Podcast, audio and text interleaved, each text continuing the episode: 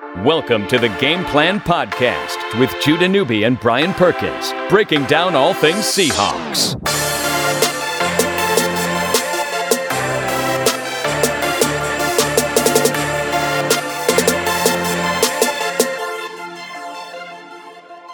Welcome back to the Game Plan Podcast. First time, long time. Judah Newby, Brian Perkins, 6'4", 1029 130. Ding. Seahawks preseason style as we look back to a, a 1917, really a heartbreaking defeat on a lot of levels. It's going to take me a while to get over this one. Uh, but the Seahawks, of course, playing the Colts in the first game of the preseason. We're going to just run through 10 takeaways, a real quick podcast of early impressions of, of the Seahawks team. Really, we're not drawing any conclusions here, Perkins. We're just looking for things uh, that, that caught our eye in the first game of the preseason. I'll go ahead and go first with uh, Seattle and Indianapolis. And the first being for me, Russell Wilson, and going four for five in his opening drive, finishing with 43 yards and a touchdown pass to Nick Vannett. But in particular about Russell is his arm strength. It seems just, and maybe it's just been a while since I've seen him play football. But he had some incredible zip on his throws in this game, including we were just talking off the mic a third and 16 that uh, ended up being a a 15 yard gain, and they ended up converting on a fourth and one moments later. But it seems like he has a ton of zip on his balls, and that he has just muscled up in the offseason. And even the touchdown throw to Nick Vannett had something extra on it too. Russell Wilson's arm strength to me keeps increasing as his career increases, which should come as a surprise to no one. Yeah, without a doubt. And that, that's a really good takeaway. And mine, I'm going to kind of uh, stick on the offensive side, Judah, for one of my takeaways, which is tight end position had a lot of questions, right, going into the season. And you can't take, I think the biggest thing that we all have to remember is one quarter of starters in preseason game. And for some of these guys, one series is not enough to really overreact to anything. But it is enough to overreact. it's not enough to properly react. Fair enough. Fair enough. But Nick Vannett, you know, a guy that they drafted high three years ago, um, and has never really seen the field due to marijuana problems. They Yeah. drafted him while He he was- was, high. Yeah, Yeah. yeah. He took a bong hit Yeah. as he was drafted. Was- was Amazing. celebratory. Come on, Nick. Yeah, yeah. As we get sued for libel. So anyway, um, he but but you know he didn't get to see a lot of a lot of the field, and there was a lot of question marks about the tight end position, and they obviously bring in Dickson Yeah. this offseason. But Vannett has a couple catches, has a touchdown in this game, so that was encouraging to th- to see. I think because Dickson is not really known as a pass catching tight end. So where is Seattle going to go in that direction? And it felt like they utilized him quite a bit in that uh, first quarter. They did. My takeaway number three, if yours was two, mine's three here, is just the overall rush attack for the Seahawks in this game. Um, Chris Carson with four carries for 26 yards. You forget that he is probably the number one back still in this lineup without, you know, consideration of the first rounder, Rashaad Penny. Now, Penny ultimately leads the team in carries, eight carries for only 16 yards. He did have a nice bounce to the outside run uh, in this game, and he also had a good pass protection pickup on Russell's touchdown pass on the first drive as well. But overall, I was interested to see what kind of rush attack Seattle would have uh, under the Brian Schottenheimer, Mike Solari scheme, particularly the offensive line under Solari. You can't really draw any conclusions, but ultimately 22 carries for 87 yards as a team. And it wasn't horrible. It wasn't horrible. And they converted a couple times in short yardage, which, uh, especially on that fourth and one, fourth and one and a half on that first drive, felt like even though it was game one of the preseason, we had to have that one. It really did, right? I mean, Yeah. it's your first season under a new scheme, and it's Yeah. supposed to embolden your rush attack. If you don't convert that fourth and one and short yardage on the first drive of your preseason, just from an emotional standpoint, it, would be kind of a letdown. But it, I guess I, I'm I'm slightly encouraged. It was at least just good to watch. How about uh, how about the rookies in this game? You Mhm. know, a lot of the shining uh, the, the shining stars in this game were rookies, which is good to see, right? Because I think that there were a lot of people, including myself, uh, you know, questioning the front office's ability to uh, you know continue to make quality draft picks because over the last several years uh, you haven't seen that production you're looking for from a lot of these guys. But you know, you mentioned uh, obviously Penny who, while his rushing numbers averaging two yards a carry doesn't look great, I mean, the first rush that he had in his career was like, what, a no gain or a loss of a yard because there was nothing there for him. He had three missed tackles in that game. Uh, you look at Green defensively, who everyone was talking about, Dissly as well. uh, catching the football. I think that there were there were some really shining moments from some of those rookies. And you know what? If they want to be competitive this year, they're going to have to have some of those rookies step up big time because, as you saw, completely new look in a lot of different positions for Seattle. So that was encouraging to see. There, for me, my uh, third takeaway is one of those rookies, Michael Dixon, the punter. I mean, he unleashed a beauty of a punt in the fourth quarter of this game with a 59 yarder. While standing at his own seven yard line, he kicked it all the way back deep into Colts territory. You know, if you draft a punter in the fifth round, ultimately you're expecting him to make the team and be your starting punter moving forward. It's going to be a conflict with Jon Ryan, obviously, still there and still punting for this team as a starting punter in the preseason. But Michael Dixon makes a big impression too. Yeah, it's funny because Ryan actually had a pretty good punt out of his own end zone. Mhm. It was about like what forty nine or fifty yards or fifty three yards or something like that. But yeah, Dixon definitely is uh, making a case, right, to say the least. I don't think Ryan's going to go quietly into that night though. What's your doubt? What's your third takeaway? How about we'll stay with the kicking game? How about the fact that uh, old balls Janikowski out there amazing? kicking extra points for Seattle, amazing. and I he made both of that. them. Yeah. You know, so I know that isn't much of a takeaway, but man, the kicking game had such an impact last season that it felt like they really needed to see a marked improvement there. And can Janikowski be that guy? His career says yes. His age says maybe. But I think you have to be encouraged uh, just to see a, a fresh face out there that hopefully can have an impact.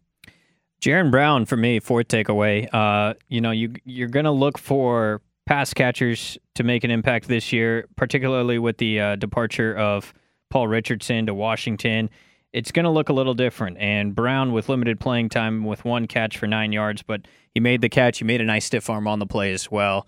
Hopefully, that Wilson Jaron Brown connection to can be something of substance, and and ultimately Brown, you know, a good year for him would be if he results in being a value signing for the Seahawks at the receiver position. Yeah, that's a good takeaway as well. For me, uh, last takeaway, I tried not to be negative, and I'm not going to go completely down that road, but I think that the last takeaway is we need to really keep an eye on this defense just because it looks so different than it has in year, years past. It didn't look bad necessarily, but it was very strange, Judah. I don't know about for you, but for me, the start of that football game defensively for Seattle, no Kam Chancellor, no Richard Sherman, no Earl Thomas in that defensive backfield, and that was surreal to see a complete changing of the guard defensively. So uh, I think that that is just going to be a storyline to keep an eye on, obviously, and seeing it in action for the first time. We all knew it was going to happen, but seeing that in action was kind of even on the front line, right? I mean, you, you know, no more Avril, no more Bennett. It's just a lot of new faces out there. So I think the that uh, keeping an eye on that is going to be something to look at moving forward. Yeah, my final takeaway is on that note Shaquem Griffin, the one handed fifth round pick, linebacker, leads the team in tackles in this game with nine tackles, tackles on each of his first four snaps of action. Now, that's just good to see because, you know, I don't believe he missed any tackles in this game either, um, which ultimately is going to be a stat that we'll have to follow. How many tackles does he have is one thing, but as a raw stat, that can be hard to take away just because what if that means they're just targeting him in coverage? Yeah. Right? Yeah. Um, like they did a couple of times in this game. But that being said, I mean, the dude can play football, and that's exciting to see. And he had a tackle for loss in there, too, plugging up a run play up the middle. So, from, and playing middle linebacker behind Bobby Wagner, which it was just amazing to see. The dude has one hand and he's kicking butt. I mean, he has more talent with one hand than I do with two, Yeah. without a doubt. I mean, it's it's pretty incredible watching him out there for sure. So, I think uh, I agree with you. I think that there's a lot of new faces on the defense, but there's definitely some exciting elements like Griffin. Rasheem Green with one and a half sacks, three sacks total for the Seahawks in this game. Bobby Wagner got one as well. I guess they, they called it a moderate gain for Andrew Luck, um, escaping the pocket on a third down play. Good to see Andrew Luck. It was good. I was happy to see him play football for the first time in what feels like forever. I agree. You know, went six of nine in the game. You know, and Indianapolis has Frank Reich now um, as their head coach and, and offensive coordinator. They did a lot of nice stuff on their first couple of drives as well, which ultimately for the defense, and I think we'll flesh this out as the season moves forward. Given the amount of names that are gone from that Seattle defense, I was just watching that game and being like, man, I think this is going to be one of those years where Seattle, it's not going to be a smothering defense anymore. No. Might not be a top five defense, maybe a top 10, maybe, maybe top half of the league. That's I think that's what you're be, hoping for this It year. might be a bend don't break defense. It might be a defense. That's defense. what it seemed like in that game. That's what that's what it seemed like. And Indianapolis had a couple of third down conversions, isolating their running backs against linebackers and just speed. Right? I mean, uh, was it Marv, Marvin Mack was got on a one on one route against KJ Wright and just ran around him, just out outran him. Yeah. Um, and that happened a couple more times later in the game as well. I think as you know, more and more offenses are going to those one on one sprint type of schemes, getting running backs on linebackers. I think teams are going to be able to move the ball on this Seattle defense. I do. But I think there's a chance Seattle, when they find success defensively, it, it, hopefully it comes in the takeaways department and in the red zone defense department. Yeah.